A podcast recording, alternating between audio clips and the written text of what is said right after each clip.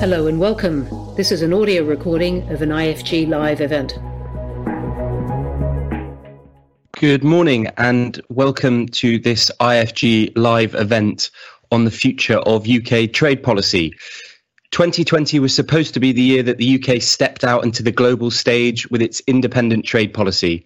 Having left the EU on the 31st of January, the UK can now negotiate new trade agreements with them able to come into force once we've formally left the transition period.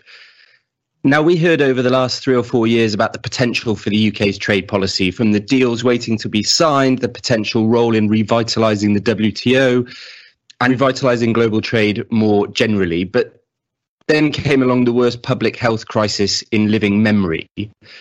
Is coronavirus rain on the wedding day for the UK's trade policy, or will it change global trade forever? How should the UK government's trade policy adapt to coronavirus? What are the priorities for the UK in its debutante year? Here to discuss these questions and many, many more, we have got a fantastic panel. Um, we have got Meredith Crowley, international trade economist at the University of Cambridge and senior fellow at UK in a Changing Europe. We've got Pauline Bastidon, former head of global and EU policy at the Freight Transport Association. Hosuk Lee-Makiyama, director of the European Centre for Political uh, for International Political Economy, and Clemens Kober, Director of Trade Policy at the German Chamber of Commerce and former negotiator on the EU US trade agreement TTIP. Before we dive into questions, some brief housekeeping. This event is on the record a recording will be available afterwards. Please do tweet along using the hashtag IFG Corona. Please do send in your questions using the chat function, using the the, the q&a function that you will see on your screen please don't feel the need to wait till the end just fire them in as and when they come up and we will try and take questions as we move through um, i think that is all i think this is usually the slot where we talk about uh, what you do in case of a fire alarm but as you can see we are already outside the building assembled um, i want to try and start then getting into the detail on the questions um, and to start picking the panelists' brain on what we think coronavirus has meant for international trade so far. What can we already tell about the implications that it's having? And Meredith, I wanted to come to you first, if I may. Um, and to start, your view on what we know already about coronavirus's impact on global trade. What can we tell? So already we know that this is going to have a huge hit on global trades. The WTO is forecasting a decline in global trade of between 10 and 30 percent. Um, unfortunately, that could even end up being a low estimate. Um, we know in the the Great Trade Collapse of 2008 2009 that global trade fell 17 percent. Trade on the U.S. Um, fell 20 percent and for the UK, when GDP during the financial crisis fell 5%, trade fell 15%. So we know that trade always falls much more than GDP. We know GDP this time around is going to fall around the world in a much more synchronized fashion than in 2008, 2009. And we know that trade falls, you know, at least two, often three times as much um, as GDP. So this will be uh, quite bad. Okay, so we know we can tell then on a kind of aggregate level just the the size of the impact potentially likely. Pauline, how is this playing out on a practical level? How well have supply chains, particularly in the UK, adapted so far? We've kind of got past the the toilet roll problems, uh, and arguably the food supplies held up pretty well.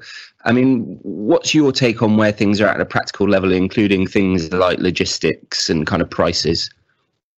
So, you know, disruption started, in fact, uh, at the beginning of February already. So I remember until then, uh, all we were talking about uh, with members involved in international logistics was Brexit preparations uh, to, to a large extent. Um, and all of a sudden, everything shifted. Uh, and of course, because the crisis started to impact China, which is uh, the source of many products that end up in the UK, we could see the disruption pretty much immediately. Um, and we could see that both in terms of production, of course, uh, from China, but also in terms of transport uh, to and from uh, China and the rest of Asia as well. Uh, so we saw a, a, drop, a reduction in the global uh, container volume of uh, 8.6% uh, in February 2020 compared with February 2019, uh, the previous year. Um, and as a result, and because there weren't that many products to move anymore uh, from uh, China to, to the UK, uh, we saw a lot of what we call blank sailings, meaning that essentially um, you know services that were supposed to be provided in terms of schedule of maritime crossings uh, were were reduced. Uh, some services were just pulled from the from the schedule. Uh, some stops were cancelled, uh, and we we saw uh, in total, I think, uh, since then around 450 blank sailings. So of course, that's not just for the UK. That's that's globally, but it's pretty enormous, um, and obviously a lot of disruptions as a result. so fortunately the effects weren't too visible at that point because, uh, especially when you're shipping from China, you tend to have big inventories uh, lasting for a few weeks. So there are lots of buffers in place, of course. Uh, you know, on, even even before the crisis, it's, it's quite it's quite normal because disruptions are uh, unfortunately relatively common when you come from from so far away.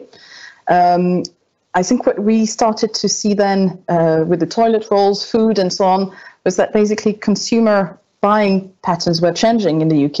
Uh, we saw a lot of panic buying, uh, and that's what created a lot of the disruptions. Uh, of course, as the second wave of the crisis, we then saw declining demand um, in the in the UK for a number of products. Uh, so logistics started to suffer in non-food related sectors in particular. Um, and I think most recently we've seen a huge uh, spike in terms of PPE and health related um, items.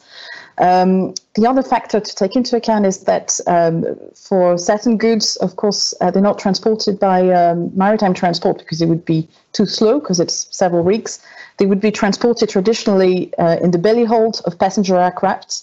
Uh, and you can see where this is going. Of course, when um, a lot of flights, passenger flights, had to be cancelled overnight, uh, we saw a huge decrease in capacity uh, with companies having to rely on freighters. And we've seen uh, prices, in some cases, multiplied by 10 uh, from before the crisis and, and, and during the crisis. Um, in terms of goods that were coming from uh, a little bit closer, so from continental Europe uh, in particular, we've seen initially a lot of disruptions um, because of border controls. Uh, imposed by certain member states, uh, in some cases, quarantines for logistics workers as well, including drivers at the very beginning, which meant that things were uh, not as smooth as they would usually be. Uh, the situation has improved, but you can still see, uh, of course, that there are um, uh, difficulties in terms of delays and so on. In terms of the, the future, I mean, I think everything depends very much on how demand starts to pick up uh, in the in the UK. And if we see that with the recovery, there's more demand, uh, obviously the economy will be a bit better than, than the worst forecasts. but if it's continues to be slow, I think we're going to continue seeing that kind of things uh, for the foreseeable future. That's really, really helpful. Hosuk, I wanted to, to bring you in uh, now because we've kind of heard the kind of uh, the macro level picture from Meredith and then also the real practical challenges um, from from Pauline. How do you think countries' trade policies have started to adapt to this new environment? Do you think trade policy has already played a role in kind of mitigating some of the impact of coronavirus or actually exasperating it? Well, one thing is very clear, uh, I think, is that trade policy has become perhaps one of the most important tools in a sovereign's toolbox. But at the same time, it does not set the objectives. Trade policy doesn't exist in a vacuum basically trade pol- the policy space for trade policy is basically what's left after economic policy, fiscal policy, and geopolitical complications of COVID-19 and well basically changing business pattern has already taken its huge chunks out of the political capital. It's there. Which basically means i think I I follow the same numbers as Meredith, and uh, there are two observations that I would like to add to her observation, which is basically that, first of all, we are looking at the biggest GDP drop uh, since the Second World War, and uh, minus 6.5% for the UK. uh, in terms of what kind of policy space that is available to actually do something. And we are looking at an economic output worth 5 trillion US dollars that's been just been wiped out of the global economy. And we haven't really seen the end yet. There's still a number of uncertainties across the uh, regions we still don't know what the length of the shutdown is. Most of the estimates that we are looking at is looking at um, basically everything ending after the, or this, the shutdowns ending after the summer, the recovery started in Q4. That could be right, that could be wrong, but we are still ignoring the fact that the emerging market is going through uh, a major change, especially considering that social distancing cannot be practiced in places like India or Brazil, as we've seen. There's going to be a debt crunch. There's going to be an adjustment in equity prices. So, in all in all, all we know that COVID 19 has affected resourceful countries like the UK and Italy and Spain and United States and China. We, we, we really don't know the exact multiple between global trade and the GDP drop. And here's where I actually agree with Meredith that the shrinking of the trade is going to be considerable, uh, not just because of lack of supplies and transport that we heard about, but it's going to be disproportionately higher for two reasons. Because it's going to be a huge demand contraction. People just, there's, there's going to be less demand in the global system, and people will be fighting for that demand and which basically means that there's going to be there's going to be a, quite a bit of overcapacity, not least in the transport sector we heard about. And also the second reason is that the trade was already at a very low benchmark even before uh, the COVID-19, meaning that actually uh, we had just recovered in 2019 from the global financial crisis. So it took us nine years to get back to status quo in international trade. Then you can imagine what kind of adjustment we are looking at here.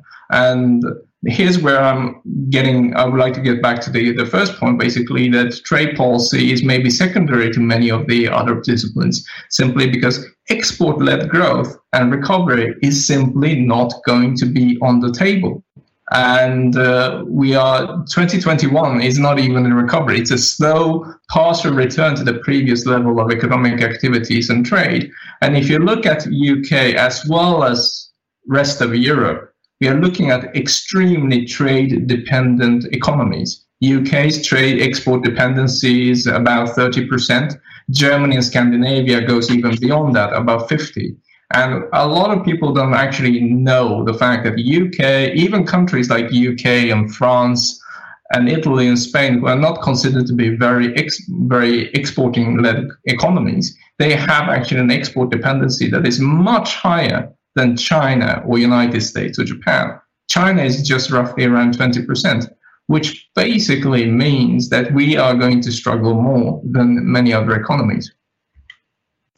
Okay, thank you very much for that. Pretty uh, grim ending. Um, Clemens, to bring you into this, what I mean, what are your members saying to you about the impact so far? And then I'll be interested in your perspective of a lot of people. If we throw this forward, um, are kind of uh, questioning whether coronavirus will see a kind of increase in protectionism and uh, a move towards self sufficiency. I mean, is that something that you were expecting or that you think there's any evidence of? Yes, good morning. Absolutely. Um, I, I can only agree with what has been said so far. Um, looking at our members, we represent uh, all 4 million business and have a network of around 150 chambers around the globe. So that's the perspective I'm going to have um, uh, giving you uh, our view right now. We've done a couple of surveys in the last couple of weeks, and uh, they have been uh, showing pretty disastrous results. So um, I would argue there are two crises here we are talking about. The first is the supply chain crisis that has been elaborated before. We have export controls, we have problems at the borders, um, uh, suppliers uh, themselves have problems supplying uh, what they produce. And then the second uh, crisis that uh, add, adds on to this is the crisis of demand, um, what has been said before. So, global drop in demand and um, that, of course, means that the global outlook for economies that depend a lot on trade. Uh, for Germany, uh, one in four jobs actually depends on trades. In industry, it's uh, half of the jobs. So um, this is uh, not a positive outlook. We have um, seen in our last surveys that um, most of the companies um, uh, expect a decline of their business this year, um, around 80%. We um, have uh, one in four companies that have problems with their suppliers, with their supply chains.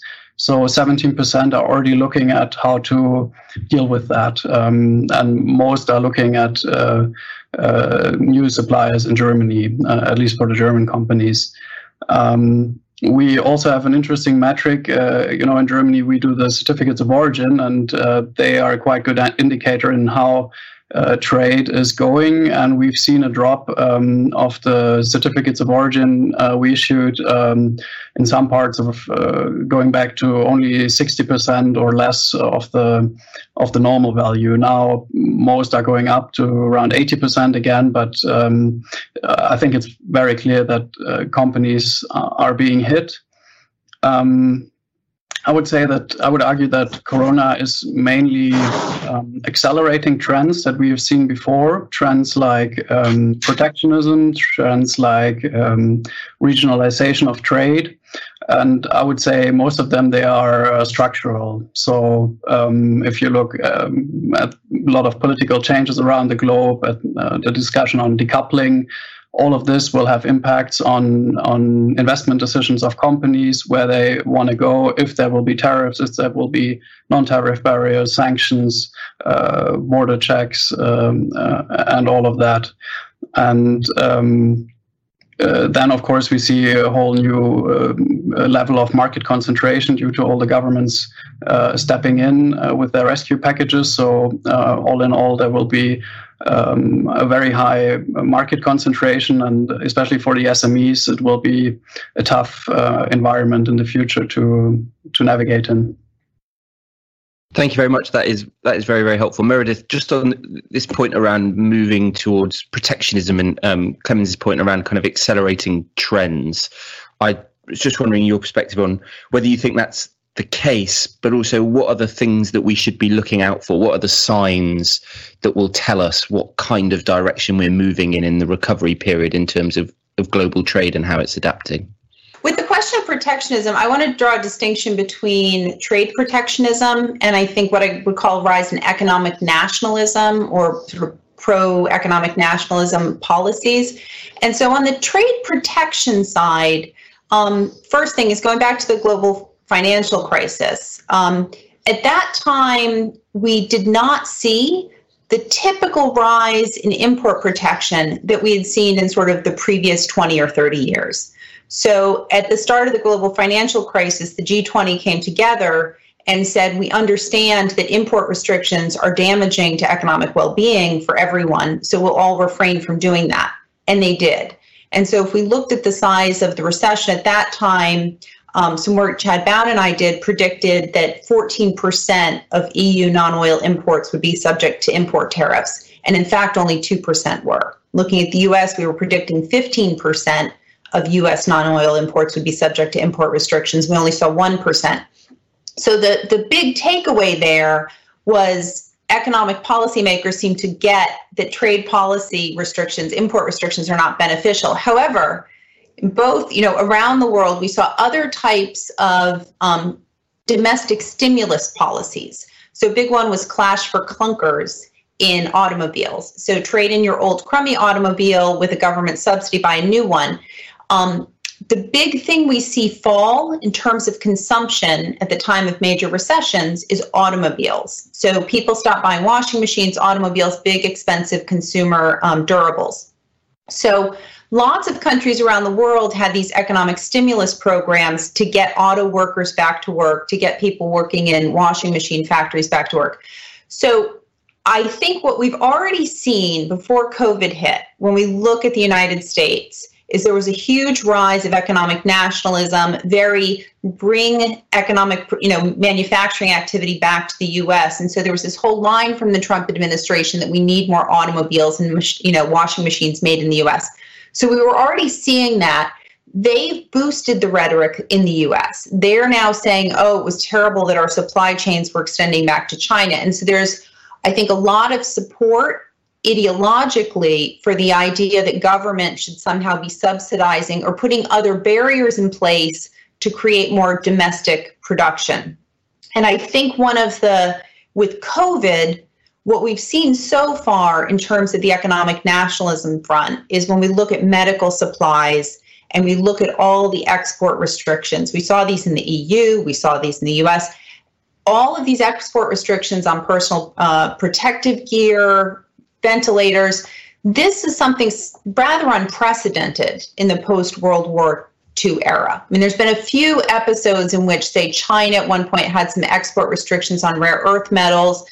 Um, those were eventually removed because there were complaints. But this kind of we're taking care of number one attitude in terms of export policy is new, somewhat worrisome. The EU is still trying to sort out exactly how they're going to manage it because they tried to remove those restrictions across EU members only to place them on exports outside the union, which is you know very worrisome for developing countries and others who need that gear.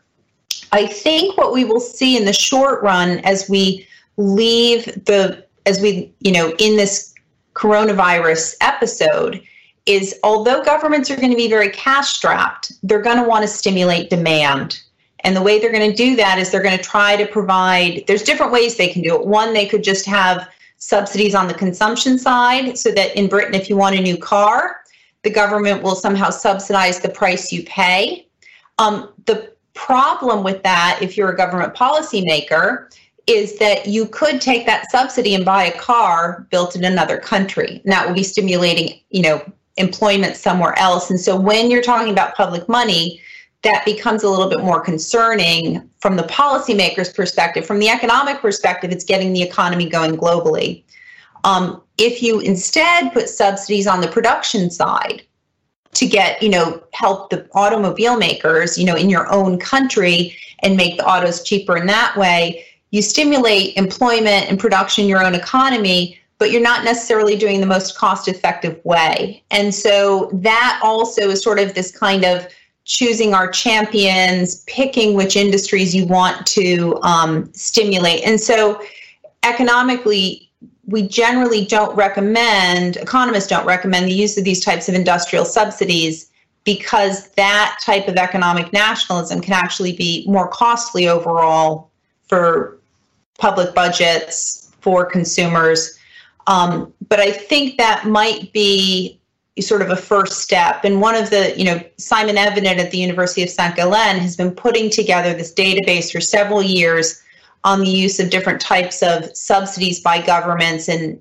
and per different types of incentives to reshore production. And so I think that's something we might see. The constraint would be with the huge outlays that are going to be needed um, on the employment side right now. Governments might be somewhat constrained in what they can do on industrial policy, but I think that you know it's a it's a difficult issue because on the one hand we do know that big economic stimulus plans can put people back to work. On the other hand, this is question of is this the most effective way to use public finances? So I wanted to go to some of the questions that are flying in through the Q and A. So thank you very much for sending those in, everyone watching. And Hosuk, I was going to um, come to you not because you were the one who pointed out that I was on mute. Um, I was already planning to do that. um, so Rory Smith has got a question saying uh, COVID nineteen has fractured some fragile supply chains and confronted developed world societies with how dependent they are on them. Will it lead to a rise in America First style policies that prioritize self sufficiency over low prices across the developed world? That's a very good question. Uh, I'm sure that other speakers will have a comment on this as well, but I think one of the big changes in COVID 19 is uh, the fact that I mentioned before about the lack of demand leading to lower trade, but fundamentally, there's going to be one country that's going to get back on its feet first and who has the scale and the size that could actually impact the global economy as such. It's basically China. China is going to be out of the tunnel first simply because it went into the tunnel first. So it, it goes without saying that it will be out of the tunnel first. And we have already seen uh, careful sign, well, actually, uh, some signs of recovery. And um, and I think with the backdrop of uh, the political response that we've seen in the last couple of years, not just by the Trump administration, but also by Europe and much of East Asia around decoupling strategic sovereignty and also continuing bifurcation, much due to the political risk is going to continue in the perhaps in the first phase. But it is inevitable at some point that the demand in China is going to change the way business think. And to be honest, I think we're already there.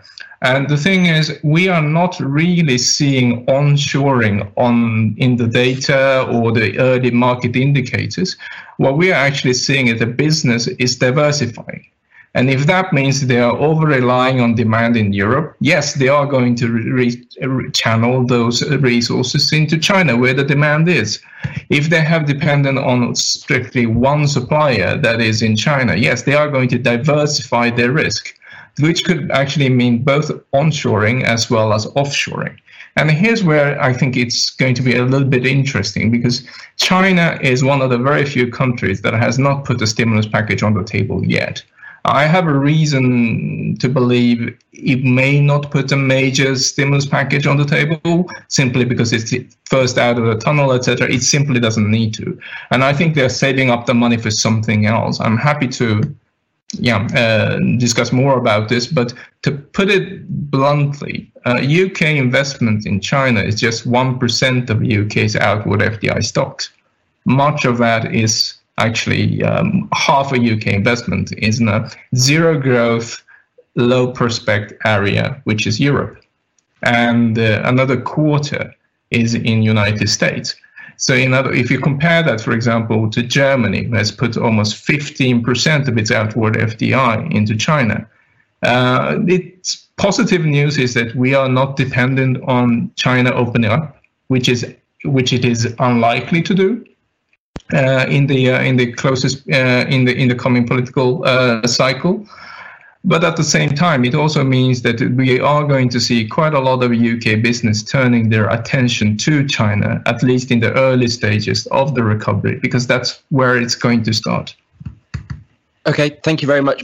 Pauline, I wanted to, to bring you in on this idea of kind of economic nationalism and um, supply chains being onshored um, and becoming more resilient and get your sense of kind of when we talk about that practically, what does it actually mean? And what would that change mean for logistics and supply chains in the UK? And are there any signs that this is starting to happen at all? So I think it depends very much. Um, it depends very much on the country and it depends very much on the products and the supply chains. Uh, as a whole, I had to stress I've not seen evidence of massive uh, relocation to to the UK, and, and you know these things take time anyway, so you couldn't really uh, have a massive shift overnight uh, like that. I think we, what we've seen is diversification also in terms of production. Um, so a lot of production uh, in the UK was shut down, or you know almost shut down during the crisis because of very low demand uh, essentially. So then a lot of companies decided to uh, do different things and produce things that were in high demand at the time. So PPE, masks, um, and, and, and so on. Uh, you know, gel uh, to, to, to wash your hands, etc. And I think for, for that, perhaps we'll see more domestic production in the future. But I think that there's a factor which um, explains why China is so dominant. I mean, it's cost. Uh, the cost of transport um, even you know when it rises, even when uh, things are, are not exactly properly balanced because you have, you have a crisis and a capacity shortage in air freight, for instance, and so on. The cost of transport doesn't compensate for the difference in terms of production costs. And so, you know, China is still very attractive simply because you can get a lot more cheap products from China than you would be able to, I think, from uh, uh, from the UK. And again, you know, it depends very much on the on the type of product, and it's difficult to uh, generalize. Um, I think there are certain products, of course, which will be well protected. The ones that are protected by geographical indications. Uh, I mean, something like Scotch whiskey, you can't really uh, produce it anywhere else. So you know this is uh, or champagne or whatever. These are things, of course, that uh, where you won't see probably a huge huge difference because you can't because they are protected, generally speaking. Um, other than that, um, I think yeah, costs are going to be may, maybe one of the limiting factors in terms of uh, you know you're not going to suddenly see the UK turning back to 19th century and becoming a massively industrial country again. Uh, I don't think that's in the cards for the future. Okay, I think that's a relatively safe prediction. Um, so I want a lot of the questions coming through now around what does this mean for the UK and the UK's policy, which is where I would like to turn to now that we've discussed a kind of the, the more global picture. And um, Hosuk, I was going to come to you first on this before coming to you, Clemens, which is, and I guess the question is, um, if the UK's Trade Secretary Liz Truss was to call you up this evening and say, okay, what does all of this mean for our policy? What do we need to do differently? What would your tips be? What would you think this means for UK policy? Well, I have a bad habit of letting calls from plus 44 prefix to go to the voicemail, but if I was to pick up, um, and um, if she would be able to understand my very idiosyncratic Scandi, Japanese, uh, continental European accent, uh, I mean, the, the message I think is pretty clear. Uh, we are looking at a very grim period of trade policy looking ahead. Uh, as I mentioned, there is no export-led growth um, for time being, especially if you're focusing on Europe. And many of the trade negotiations we are going into now suffering from similar uh, problem as the UK has when it comes to tr- trade deficit. There is less growth to tap into, and there are more defensive measures, and there are going to be more calls for defensive measures. Basically, you know, UK as well as partners like United States and certain European countries are suffering from current account deficits. And countries that have major pockets of growth are very reluctant of, about opening up. They just don't have the political capital to basically open up. We always think about counterparties as a monolith, but even an economy, for example, like China, has a very complex structure in terms of its political stakeholders, and there are very strong voices that is going to oppose opening up for even for a relatively small, I'm doing air quotes, um, for uh, economy like the UK, and so which, in other terms, which basically means that you know, most countries are going to look at stimulus-led return to growth. And I think for the UK, that's a very poor case. Um, that's not really a, a, fit, considering that UK already have a very, very high debt. And uh, which brings back the question about what can trade policy do? Well, I think recognizing the fact that she, well, I think she would hopefully admit that a trade minister is perhaps not the most important minister in a cabinet, uh, and it certainly does not set objectives, which is most likely set by the finance ministers. And to be fair, I mean, COVID 19 has unearthed quite a lot of problems around the world, and wherever it goes, it has actually amplified existing problems rather than creating them. And I think, in a sense, uh, trade policy is not an exception uh, trade policy is not going to actually be able to respond to these uh, changes that COVID 19 brought on in other areas of the economy, including Brexit. But it can bring on and support bigger domestic reforms that COVID 19 will unleash. So, which probably means, for example, that trade policy can support but not lead in, for example, domestic digitalization and other means of improving even productivity. Uh, it can do certain things in the margin to protect FDIs and making investment in the UK more attractive. And it can also adjust certain over reliances on certain economies for supply chain security issues that we've discussed. I don't agree that UK companies or European companies go to China for cost reasons because all the market data seem to suggest that actually China is a medium to high cost economy. Uh, for example, in the tech sector, China is actually more expensive than Japan to invest in. So, and we also have to manage the question around relatively low growth growth prospect that UK has overinvested in that I mentioned before. And that's going to be a huge challenge. And trade negotiation cannot bring about major deal, uh, well, major uh, large scale um, transformation of the UK economy that would actually support these objectives in in in um, yeah in in the uh, in the extent that public seem to expect in the UK. That's not what trade negotiation do. They can merely support it. And also, one thing that I would maybe add is that COVID 19 had basically no impact on the trade institutions. WTO, G7 and G20. Global economic governance, more than ever, is in the hand of those who have fiscal firepower and domestic political capital. UK and Germany, China, United States are not one of them. Brilliant. Thank you very much. Uh, Clemens, I wanted to come to you now with your kind of uh, friendly, neighbourly advice from Germany to, to the UK in terms of uh, trade policy after Brexit. And there are a couple of questions. So Richard Parker from Gowling has said, what do you think coronavirus means for the UK's negotiating strategy? Will it actually limit our room for maneuver in our trade negotiations? And then uh, we have had a question in also asking about the likely impact of coronavirus on the other negotiations, so US and I think Japan that we're looking to kick off. Um, so, what's yeah, what's your reflection on what this means for UK trade policy and particularly the negotiations underway? But we'll we'll leave the EU uh, for uh, a little bit and come back onto that. So, just focus on the rest of the world if we can. Yes, um, I, I, would like to come back to the point that uh, raised on uh, that trade policy cannot be looked at in isolation. I think that has been true for a very long time, but it has been um, highlighted during this crisis. Um, uh, I, I, give you a, a brief example. Uh, from Germany, for example, we are a federal country uh, meaning that all the Bundesländer have uh, the major powers right now. They decide on measures being taken or not.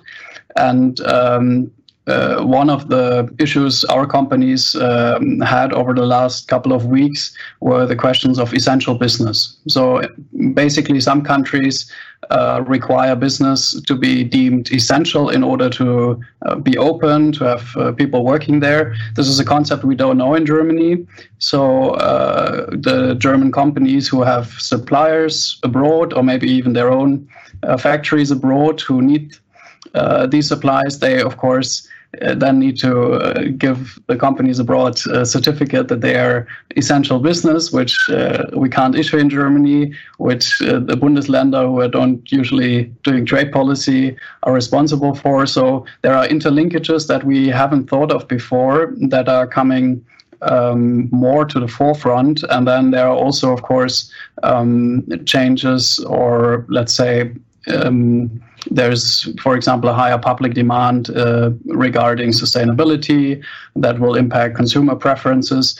Uh, that will have, of course, a close interlinkage with uh, trade policy um, making um, all across all across the globe. So I think, uh, in from from that perspective, um, uh, I agree with Hosuk that trade policy is not uh, the one policy that will um, uh, be be the one to, to bring us out of this uh, crisis, but it's an important one. It um, and and there we have seen uh, both um, positive and negative trends. I would say the the main um, the main benefit that a positive trade policy can bring is um, deliver the, the certainty uh, for business um, to have, uh, for example, uh, global trade rules set by the WTO that all the countries abide by, um, or have it on a bilateral basis uh, to have measures that can help uh, protect investment,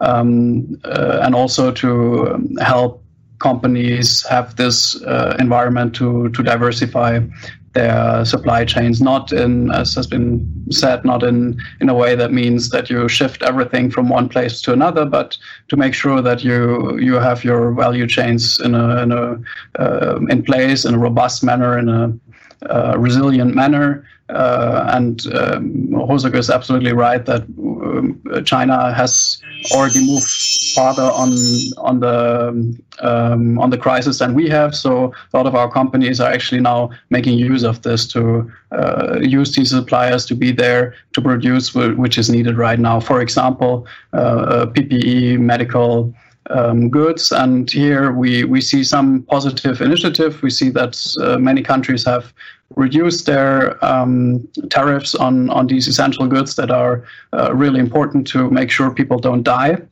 Uh, which I would say is a, is a very high priority, uh, and uh, this uh, also has some momentum. So many countries have done that unilaterally. The UK has done that. The EU has done that. Other countries have done that, and um, Uh, there is actually now also a group of countries that look into how to use the WTO Pharma Agreement, which is a, a, a quite arcane agreement many people don't know about, uh, existence since the 90s.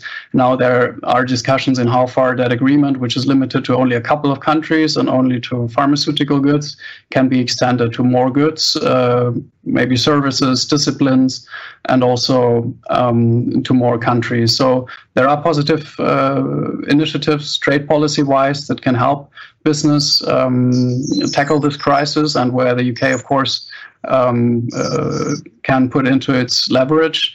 Now, um, looking at the WTO, the situation has been critical for quite a while. We all know that the um, next um, trip we were all looking forward to, to the ministerial conference in Kazakhstan has been cancelled.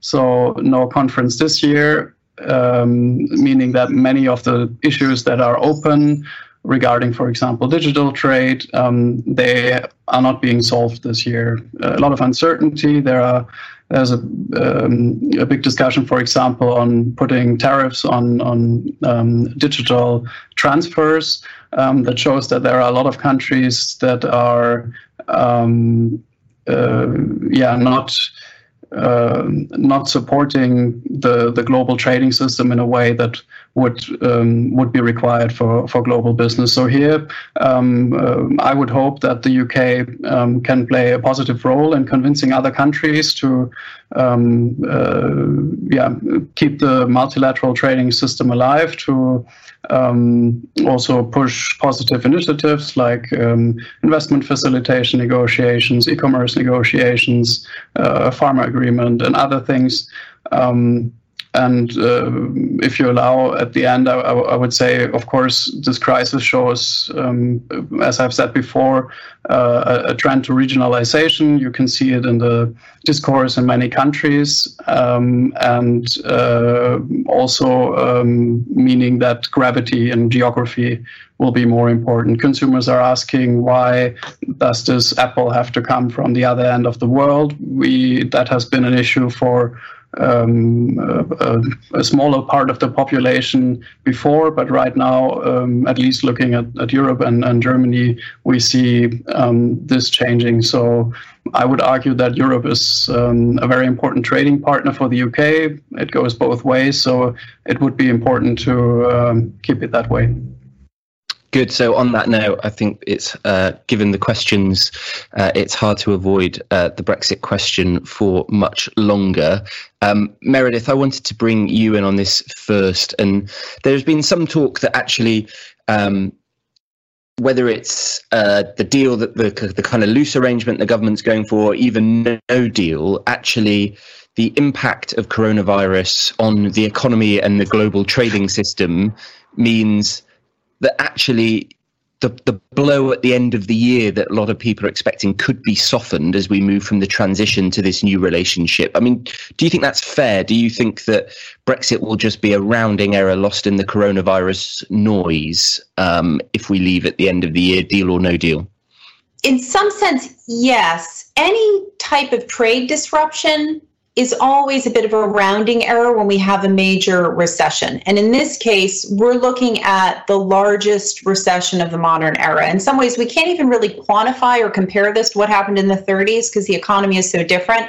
But we're looking at a, a massive, massive recession. And so I think that what this means is that if, for example, the UK leaves the EU and there's no trade relationship, meaning that we go to WTO tariffs on both sides, and the UK uses its UK global tariff, I think the additional cost that the UK will face from those higher no deal Brexit tariffs will be obscured by all of the damage generally being caused by in the economy by the combination of two shocks. First, this major supply shock in which we've actually had to shut down production, and then the subsequent demand shock that comes when people have huge reductions in their income.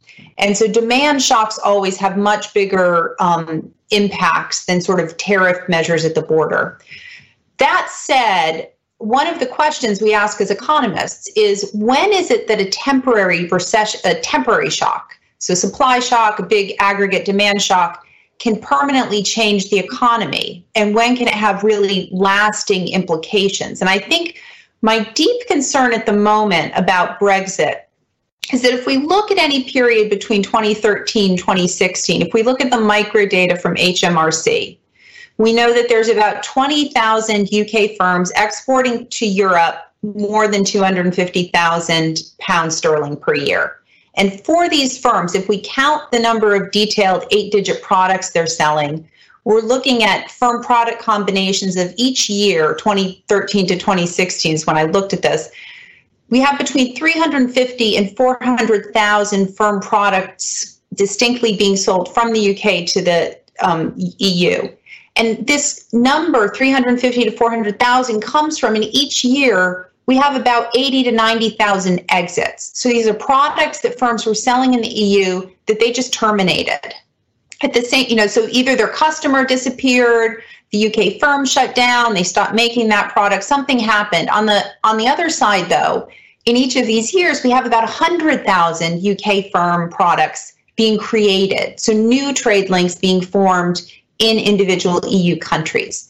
And so, what happens when you have this kind of big aggregate demand shock is these customer to customer relationships between a firm in the UK and a firm in the EU, many, many will disappear, either because the EU firm becomes insolvent and closes, the UK firm becomes insolvent and closes, there's some sort of supply chain issue they can't make the product but but fundamentally in recessions we know that there are a lot of exits at the level of the firm. And so the question that worries me right now is if a belgian firm goes you know bust how easy is it going to be for a uk firm to find a new partner in belgium who wants to buy their product because any customer product customer firm in belgium is going to look at well if we have a no deal brexit won't my life be much easier if my new relationship and my new supplier is in France or Germany?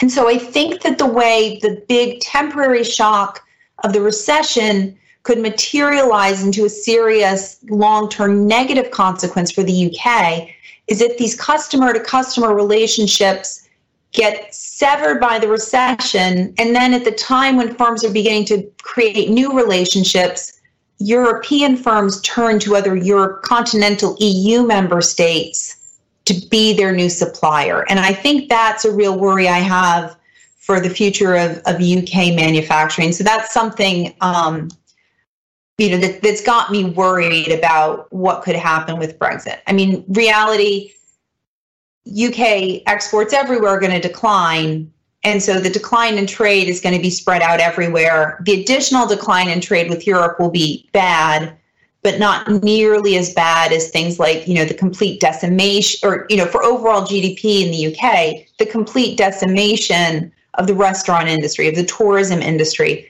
These are going to be quite substantial hits overall. And so the losses we have at the border will seem relatively small, but they could become permanent and have really lasting effects.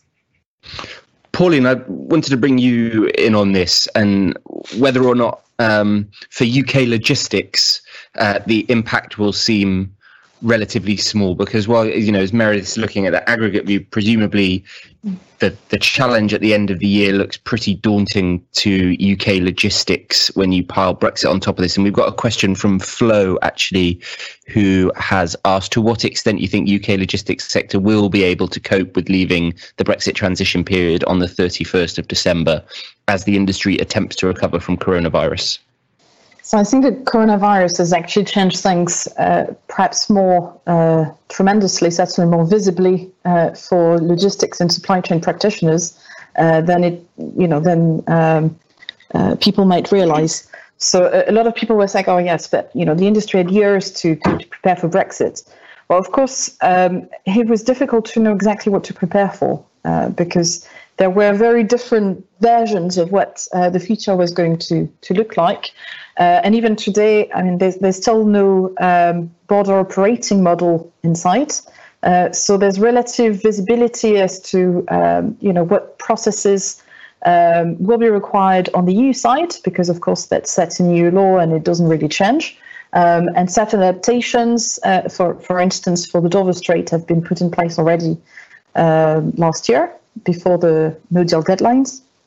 Uh, so that's relatively known. Of course, what's not known at this point, not to the same uh, level of detail, is exactly what will be required on the UK side. Um, and that has changed tremendously. So first, uh, when uh, the threat of No Deal was there, we heard that or oh, there there wouldn't be um, you know too much uh, import controls in the UK.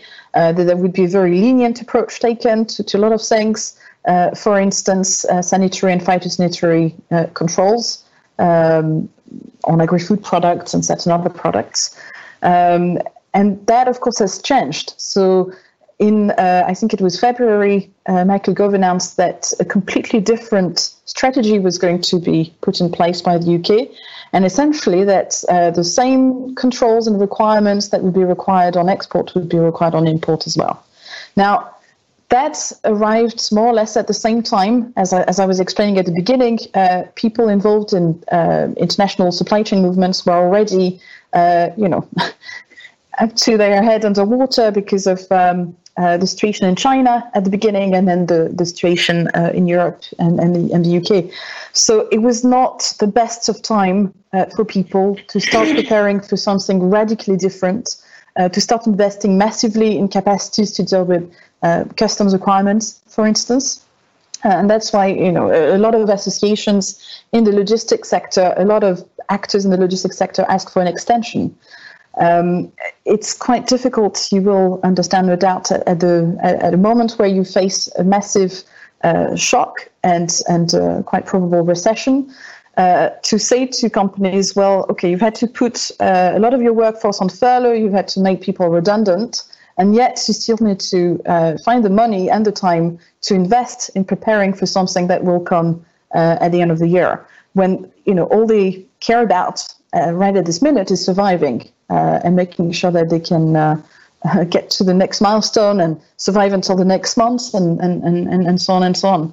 Um, so in, in terms um, of the supply chain uh, disruptions, I've heard, oh, well, you know, it's, it will be relatively similar to what we've seen with the coronavirus. Well, it's actually very different uh, because what we've seen with coronavirus, where, um, you know, pr- yeah, production was down at some point, and then it was issues in terms of uh, getting the goods uh, through because of, uh, you know, um, shipping uh, services being cancelled or pulled from the schedule, or capacity air freights being very tight uh, that kind of things. But what you what you'll have, unless companies are well prepared and have all the documentation they need to have, uh, and you know have done all the formalities they need to go through, uh, they won't be able to come in, and they won't be able to um, uh, go out and come into the EU either with their products. Uh, so that will be much more much more visible. Um, it's still difficult to know exactly what it's going to look like on the ground because, as I said, we're still waiting for a lot of details. Uh, it was interesting to see uh, that quite a lot of um, details on, for instance, the Irish protocol and how this is going to be implemented uh, were released uh, yesterday. Uh, you can see that gradually companies are starting to go back to Brexit planning, uh, but it's very, very difficult in this very, very tight financial context when you know they don't know if they will survive, what consumer demand is going to look like. Um, and as Meredith was explaining, uh, in some cases, don't even know if their supply chain partners are still going to be around uh, by the end of the year. Brilliant. Thank you very much. I'm very conscious of time and questions are still um, uh, flying in. Um, so I wanted to go to the question from Gwen Buck from Green Alliance, who uh, was the first off the mark, uh, and I apologise for taking a while to get to you, uh, which is a question around the UK government's COVID 19 recovery plan uh, aims to deliver a UK and world economy which is stronger, cleaner, more sustainable, and more resilient after this crisis. So her question is how can we ensure trade policy doesn't put more pressure on unsustainable production and supply chains, which themselves have been linked to zoonotic diseases? Who wants to take that? Hosuk Clemens, do either of you want to come in how to ensure trade policy is sustainable after coronavirus? What some of the things the UK government should be thinking about in order to do that and meet their um, ambitious uh, aim in their recovery target? Sure, I'll jump in. In a public pandemic situation and a healthcare emergency, as we have seen right now, um, I think it's um, it's very clear that many of the uh, sustainability uh, aspects have been put on second order. Um, I very often bring out, for example, the point about uh, single-use plastics. And although there was a universal consensus against the use of uh, single-use plastics, we have to remember that the single-use plastics are the PPEs that is saving our lives at the moment. So obviously, uh, we are going through a period, we are rebalancing some of the aspects uh, where we have been maybe a little bit dogmatic and realizing that there are there there there is a lot of gray between uh, going completely uh, sustainable and environmental friendly and where we are right now. So um, the first point uh, I would put to this is that much of the recovery that we will see in EU will have green pretext, meaning there will be a lot of conversation around green recovery, and I think we will come back to that uh, narrative very quickly, simply because that's where the political capital is. Uh, does that mean that the, the, trade system is going to be sustainable? No, it's going to be actually um, a better excuse for not just for Europe, but also for much of the world to step away from trade agreements that might threaten countries' current account. And uh, simply because the green pretext will give people reason to step off from negotiations and all, also limit the gains that the your counterparts will get. So yeah, that's basically my my take on that. Okay, brilliant. Thank you very much. Meredith, you wanted to come in on that. Yeah, I'll just add a, a couple brief points.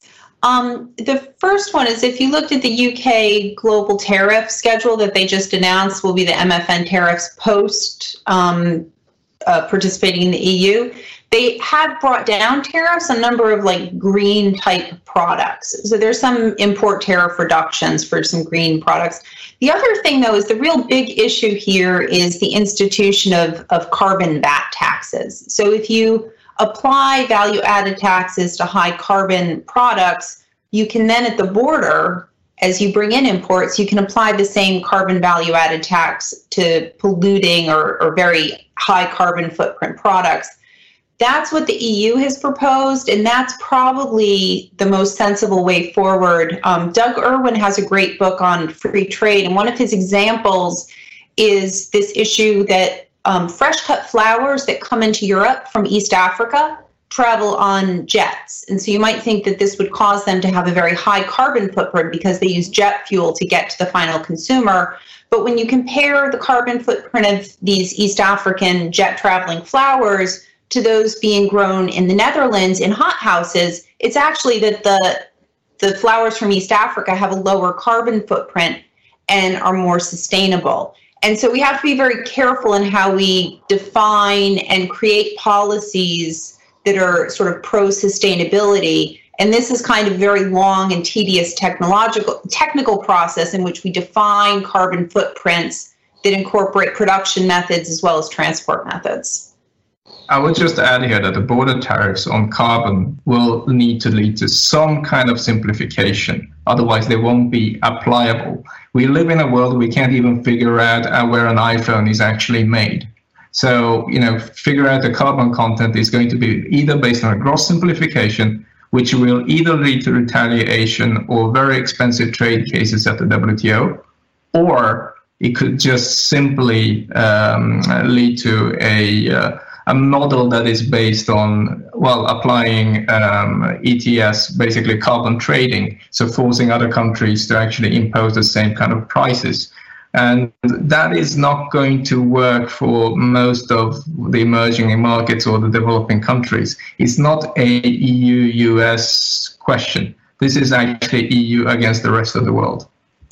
Okay, excellent. Final question, um, and I'm very sorry to all of those who've sent in questions that we haven't managed to get to. I wanted to give final question to Clemens, um, which is one that has come through from anonymous, uh, which is uh, is COVID 19 providing governments and global institutions the opportunity to rethink globalization and make it more sustainable or more even more inclusive? Arguably, we haven't had a moment like this since Bretton Woods in 1944. So, how big a moment is this likely to be, Clemens, with our final word? Uh, thanks for this uh, question. I think to every complicated question, there is a very simple and easy answer that is um, obviously wrong. So um, uh, I, I, will not uh, try to do that. Um, yeah, when when the, the winds of change come, some build windmills and others uh, build walls. I think uh, these two types of reactions we are seeing right now. We uh, will continue to see in the future. Looking at um, the multilateral trading system, I mean, uh, as I've mentioned before, uh, there is a lot of um, blockade going on. If you just look at, for example, the, the whole turmoil on the fishery chair last year, um, so it's very difficult uh, to see how we can get uh, multilaterally uh, forward again. The, the multilateral system is is blocked by not just one country. Uh, there are different countries um, on, on different levels um, that seem to prefer, as has been said, room of maneuver, um, being able to do nationally um, what they want to do, or at least have the impression of being able uh, to do that. So um, the political capital to um, bring forward uh, big initiatives here is, is quite limited, which is a bad thing. Um, there are good uh, opportunities. We've talked about sustainability. There are other initiatives like an environmental goods agreement that we had nearly finished uh, a short while ago. There are ideas, for example, pushed forward by uh, New Zealand on, on ending. Um, um, fossil subsidies on a global level. Uh, of course, there are fishery negotiations right now in the WTO to stop um, uh, subsidies, um, to stop actually illegal subsidies. So that should actually be an easy one. Um, alas, we we see that it is quite difficult to move forward. So the the real alternative probably it's it's not the best case but it's uh, better than nothing is is plurilaterally moving forward and uh, having coalitions that actually um, uh, not block trade but see trade as an opportunity uh, which is not a the solution to everything but at least um, uh, is able to to ensure that we still have uh, free trade after after the crisis. And um, um, I hope that um, also with a new director general being elected soon at the WTO, the WTO is part of this system and will not be pushed to the side. Um, because in the end, if you uh, um, uh, remove the uh, if you remove uh, global rules for everyone and you uh, don't have rules that uh, are enforceable for everyone, um, it's the smallest that will suffer most. So the big ones will will have their go, and uh, that's why I think uh, that the initiative we have seen, for example, by the EU to bring forward an interim appellate system, the um, unpronounceable acronym M. PIA is important, and uh, I hope that uh, the UK also will be part of that. Uh, there, there has been uh, rumors of big countries pushing others not to be member of that. Uh, I think uh, it's important to um, show that uh, there is still uh, a wish by most countries to work together and not to isolate themselves. Um, uh, we have seen in the 30s how that will pan out and that this is not good. So um, I, I, would argue yes, there are opportunities, and those in charge of taking decisions, they have to take them. It's their responsibility. Brilliant. Thank you very much, Clement. So we've covered a huge amount of ground this morning from the kind of impact on things like tariffs and soap tariffs all the way up to the big changes for global institutions. Thank you very, very much for watching. Thank you very much to our excellent uh, panel. Thank you very much for listening. Um, and we look forward to seeing you at an IFG Live event soon. Thank you for listening, and we hope you've enjoyed this edition of IFG Live. Please do subscribe to hear more, and if you'd like to know about our upcoming events, please visit instituteforgovernment.org.uk/events.